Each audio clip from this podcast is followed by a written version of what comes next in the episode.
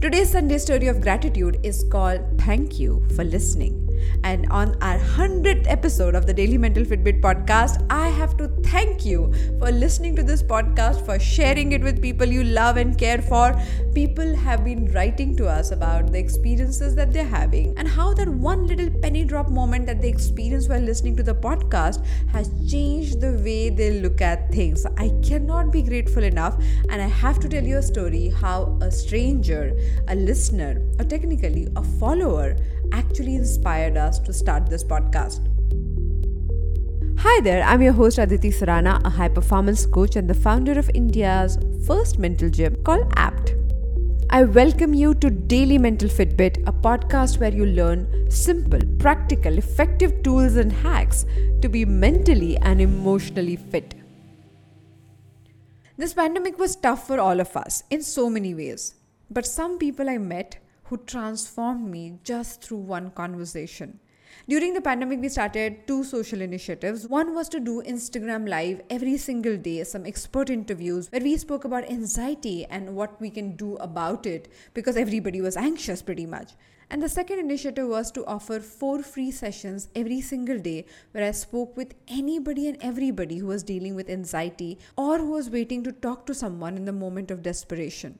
One such session was with Hitesh, who worked in the film industry, who had old parents, and for many weeks he had lost his appetite. So it so happened that both his parents got hospitalized, not for COVID, but COVID situation made their hospitalization extremely difficult.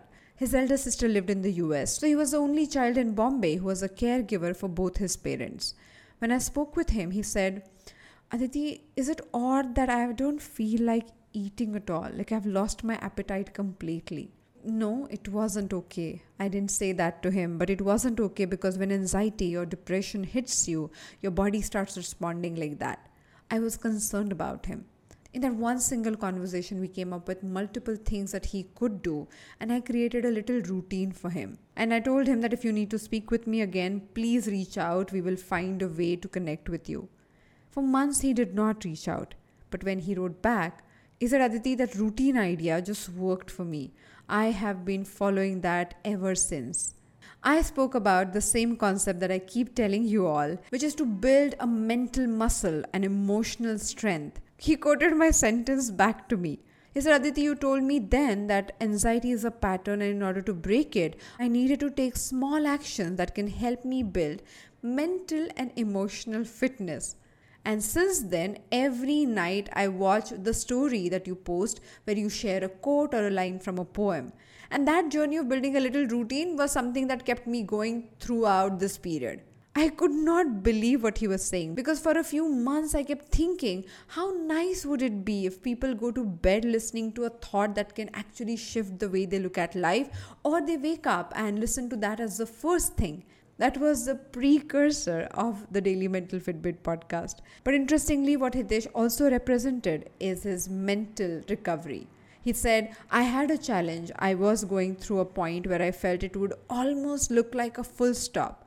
But instead, I turned it into a semicolon and chose to continue.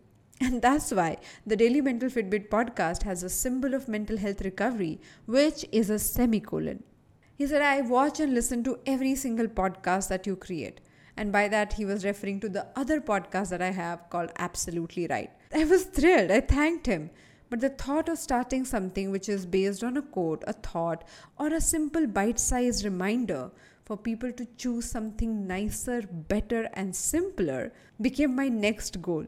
And here we are talking about the Daily Mental Fitbit podcast, which, by the way, is completing 100 episodes today. And on top of that, it was number three on Apple's mental health category podcast list. I want to thank Hitesh and say only one thing thank you for listening.